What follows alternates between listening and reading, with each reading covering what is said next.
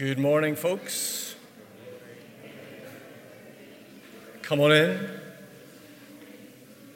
It's a pleasure, privilege to be able to welcome you this morning on a beautiful day to Banchory Christian Fellowship Church. So, welcome. Now, I hope you'll agree with me that Sundays are always special, but every now and then they're just a little bit extra special. And today we're looking forward to celebrating the baptism of Marigold Finley in a little while. So if you're a visitor, just know that you're especially welcome. And uh, we hope you'll be uplifted and inspired with your, in your time with us today. Now, talking of which, just looking around for some help. Why are we gathered here? Is it because we're all good people? Or, and this is where good people go? No. it's not. I don't think so.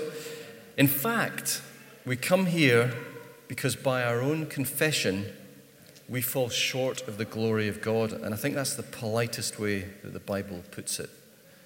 And moreover, we've realized that we can't afford the price of making good the failures that we have. But we've accepted the solution that God has given us in Jesus Christ. And so we can gather here with a common motive to thank and praise the one who saved us and gave us a new eternal life. So praise God. Now, what should that look like then in terms of our response to this amazing realization of God's grace to us? Well, listen to these words from Psalm 100. Make a joyful noise to the Lord, all the earth. Serve the Lord with gladness. Come into his presence with singing. Know that the Lord, he is God. It is he who made us, and we are his. We are his people and the sheep of his pasture. Enter his gates with thanksgiving and his courts with praise. Give thanks to him. Bless his name, for the Lord is good. His steadfast love endures forever, and, in, and his faithfulness to all generations. So let's pray. Lord God, our Father in heaven, you are mighty and powerful and full of grace and mercy. We confess that we are far from perfect and have got many things wrong. And thank you for your saving grace through our Christ our Lord. We thank you for the privilege and joy of meeting together, and we ask that you would accept our offering of praise and worship at this time. In the name of Jesus, we pray. Amen. Please do take a seat. And we're going to read now from God's Word. Uh, the verses that we're going to read um, have been printed in the, the, the, bulletin, if that's the right word to use, um, that you maybe picked up on the way in, so you can follow there. Uh, or you can look up Mark chapter 4 Mark chapter 4, and we're going to read from verse 35 down to verse 41. Mark chapter 4, from verse 35. On that day, when evening had come, Jesus said to them, Let us go across to the other side. And leaving the crowd, they took him with them in the boat, just as he was and other boats were with him. And a great windstorm arose, and the waves were breaking into the boat, so that the boat was already filling. But he was in the stern, asleep on the cushion. And they woke him and said to him, Teacher, do you not care that we are perishing?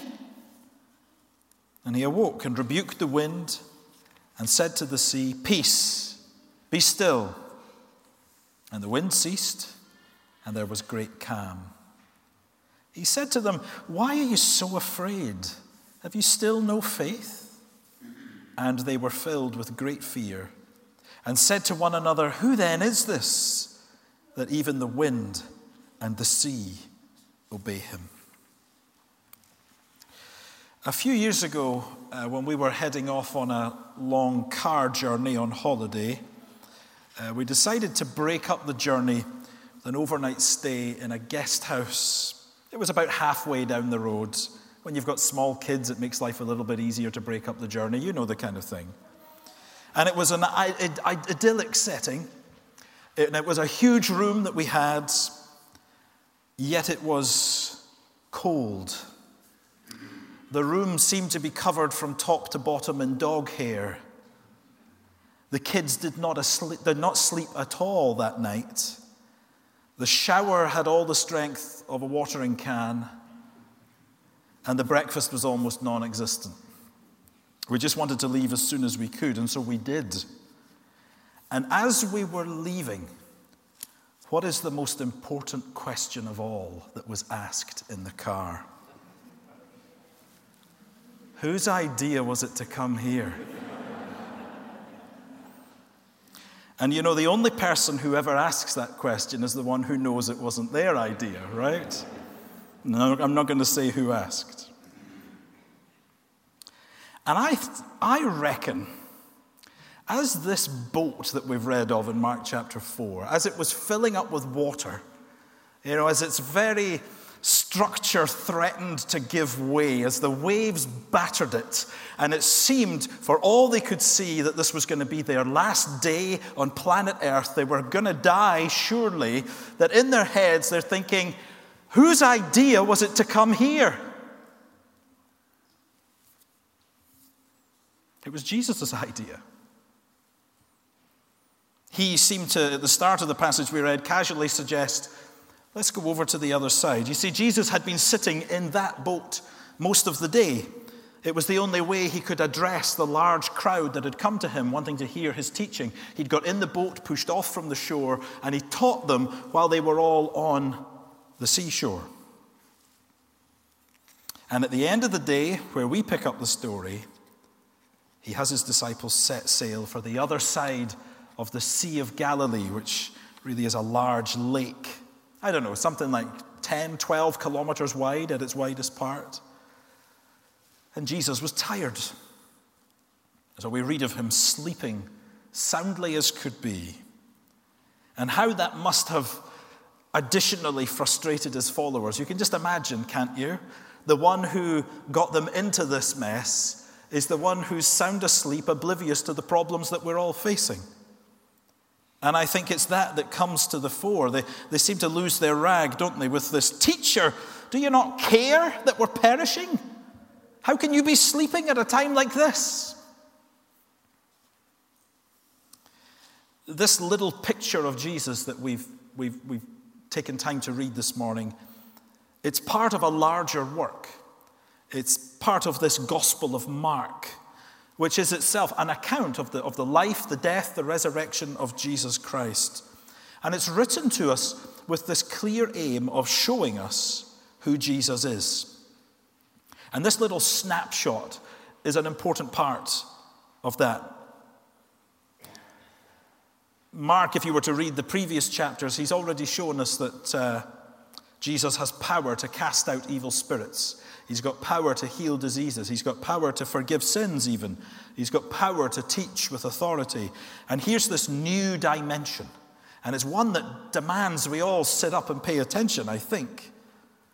It demands some kind of response from the disciples in the boat, but for each one of us sitting here today as well. And it might surprise you that the first thing I want you to see are the, the most insignificant details of all. There are two really insignificant details that I spot in this story. The first one is in verse 36. Leaving the crowd, they took him with them in the boat just as he was. That means he didn't go home and get changed first. They took him just as he was, and other boats were with him. Other boats were with him. The, the other insignificant detail is in verse 38. Jesus was in the stern, asleep on the cushion. Now, I say they're insignificant details because, well, we've read the story, and those details play no part in the story. If you took those details out, you would still understand what the main part of the story was. It wouldn't affect it at all, right? And they don't seem to possess any deep symbolic significance, not one that we could be sure of. No, we're told of the other boats and the cushion Because these are the recollections of someone who was there. And that might seem like a small thing, but that's really important for us. Because you know how these stories go, don't you? It's a bit like, uh, oh, yes, I, I, remember the first time I met so and so. because, you know, well, I'd bought shoes the day before and I had a blister on my foot. But anyway, I, you know, that's how stories go, isn't it? We laden them with these insignificant details sometimes.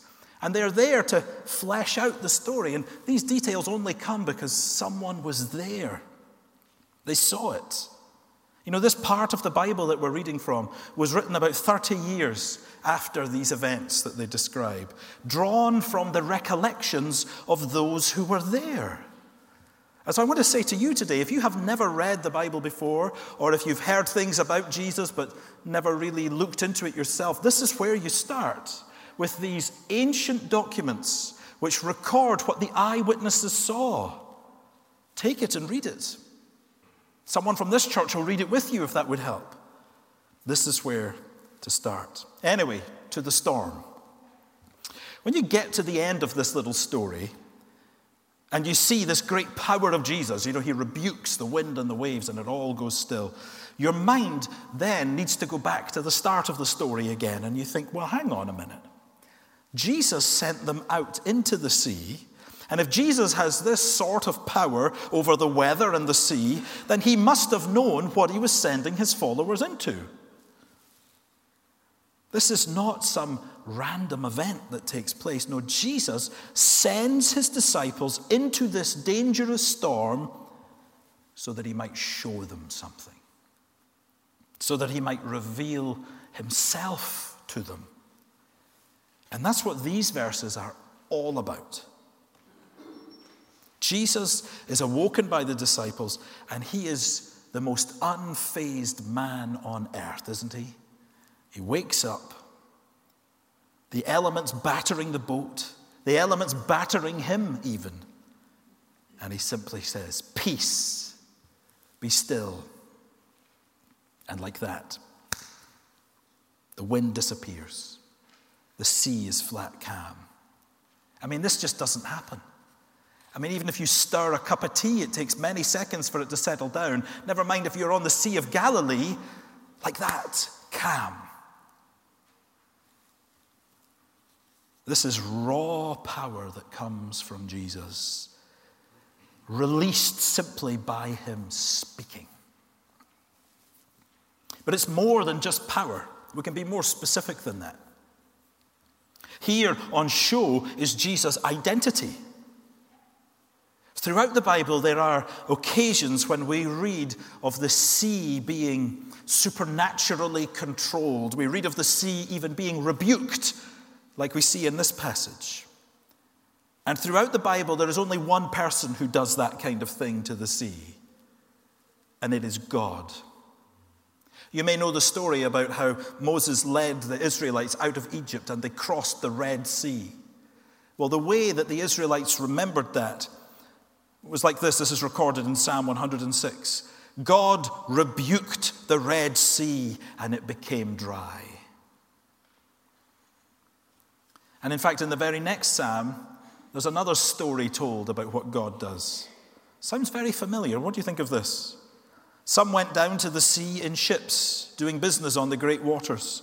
They saw the deeds of the Lord, his wondrous works in the deep. For he commanded and raised the stormy wind, which lifted up the waves of the sea. They mounted up to heaven, they went down to the depths, and their courage melted away in their evil plight. They reeled and staggered like drunken men and were at their wits' end. Then they cried to the Lord in their trouble, and He delivered them from their distress. He made the storm be still, and the waves of the sea were hushed. Then they were glad that the waters were quiet. This is what God does. In fact, we could go further and say this, this is what God alone does. He commands the wind and the sea, and they obey. And so, do you see what Jesus is doing here? He sends his disciples into this violent storm so that he could show them that he is God. He could show them that this is no mere man that sleeps in the boat beside them, This is God. Of course, Jesus could command the forces of nature. Jesus created it all if he's God. And in fact, the Bible tells us God created everything how? By speaking, commanding things into being. All of these things belong to him. Of course, he has control over them. And it all begs the question, doesn't it? You've got to ask, well, why? Why is God here sleeping in a boat on the Sea of Galilee 2,000 years ago? Why? And the answer is because there is another storm that is raging. In fact, it's raging right now, right here in this room. There is a storm raging. And it's one that many of us seem not to be aware of most of the time. Yet from time to time, it rears its head in our lives and it batters us. The storm is this we are not right with God. That is the storm that is raging right now. We are not right with God. The storm is created because of the kind of creatures that we are. We are what the Bible calls sinners. That means that we think and we say and we do the things that suit us and please us. That's most important to us. Does it suit me rather than does it please God?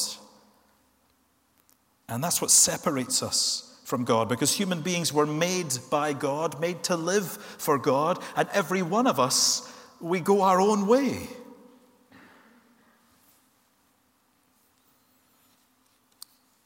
And this is what the Bible calls sin.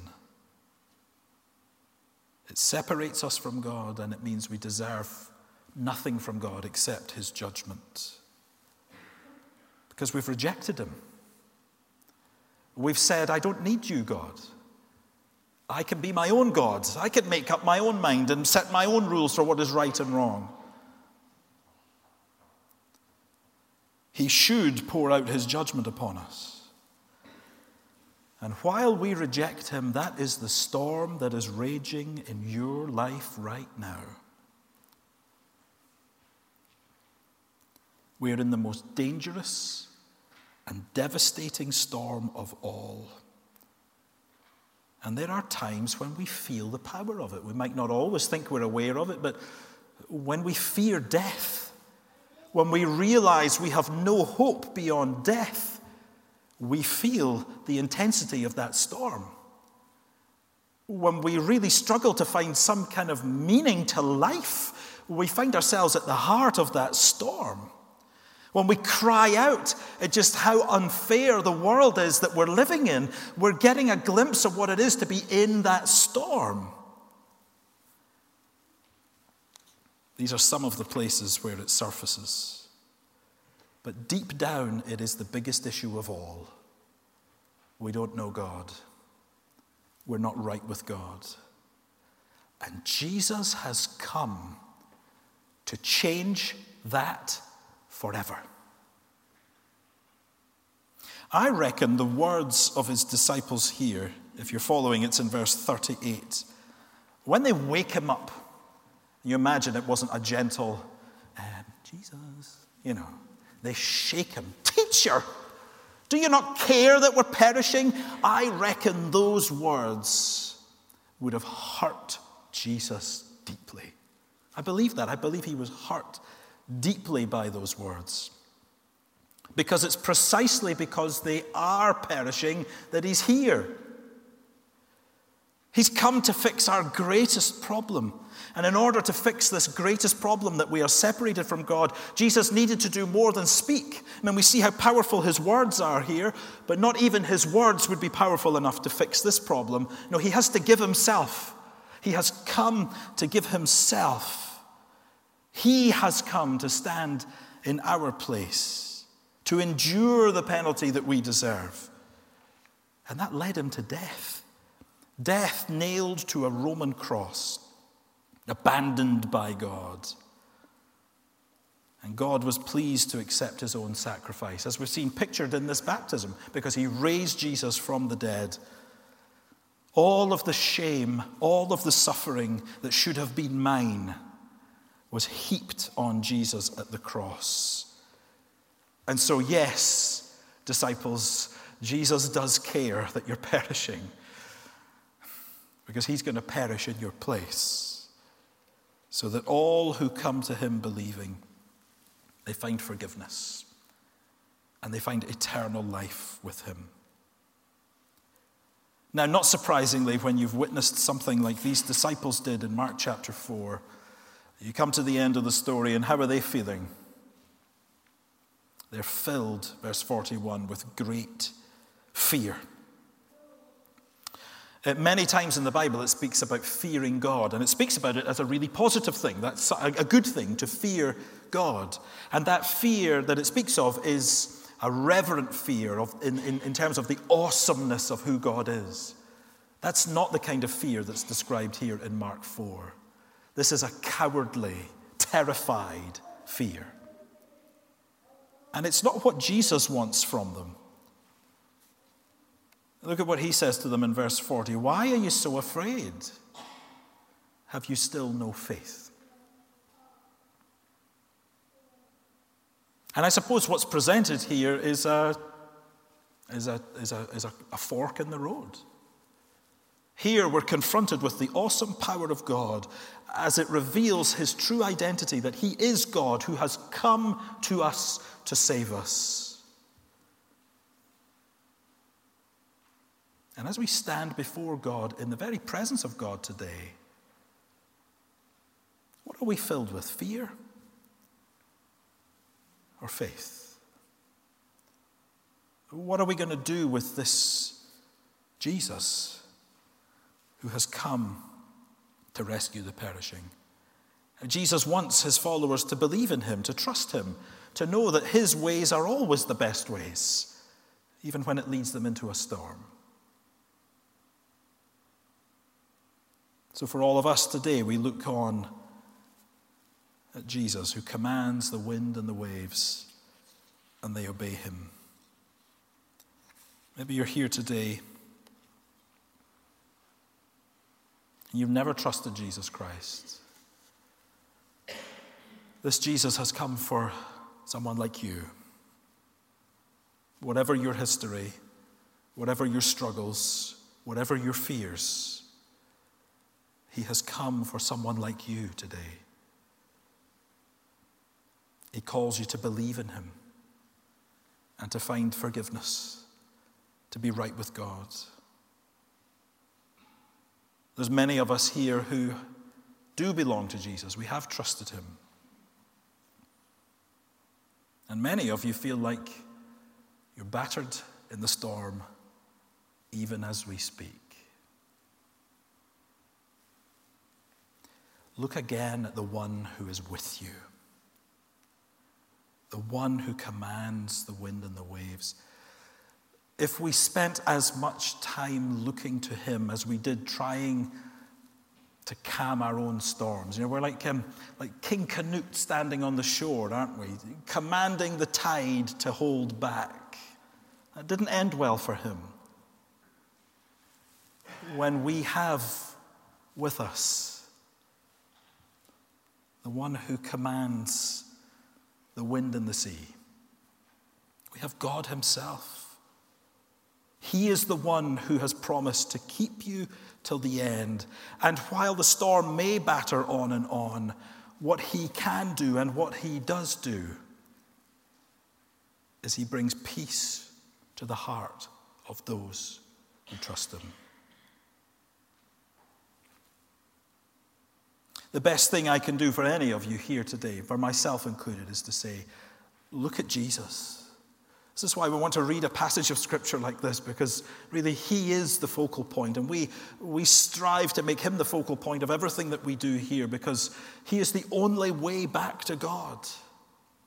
And sometimes in our struggles, in our storms, we dare to say, Where is God? Does He not care? Do you not care that we're perishing? And God can say, I am the only one who cares that you're perishing, for I've sent my Son to be your Savior. Stop serving yourself, turn and come to Him. Whatever your age, And of course, it would be remiss for me not to mention this open pool that lies to my left here. If we've made that profession of faith, this is how he calls us to show that forth, to be baptized, to say, Yes, I, am, I have died with Jesus Christ and I live in the new life that he gives. Let me urge you to turn to Jesus Christ. That there is this great hope that actually one day he'll return. We were just singing about that. One day he will return and every storm will be stilled, every war will be ended,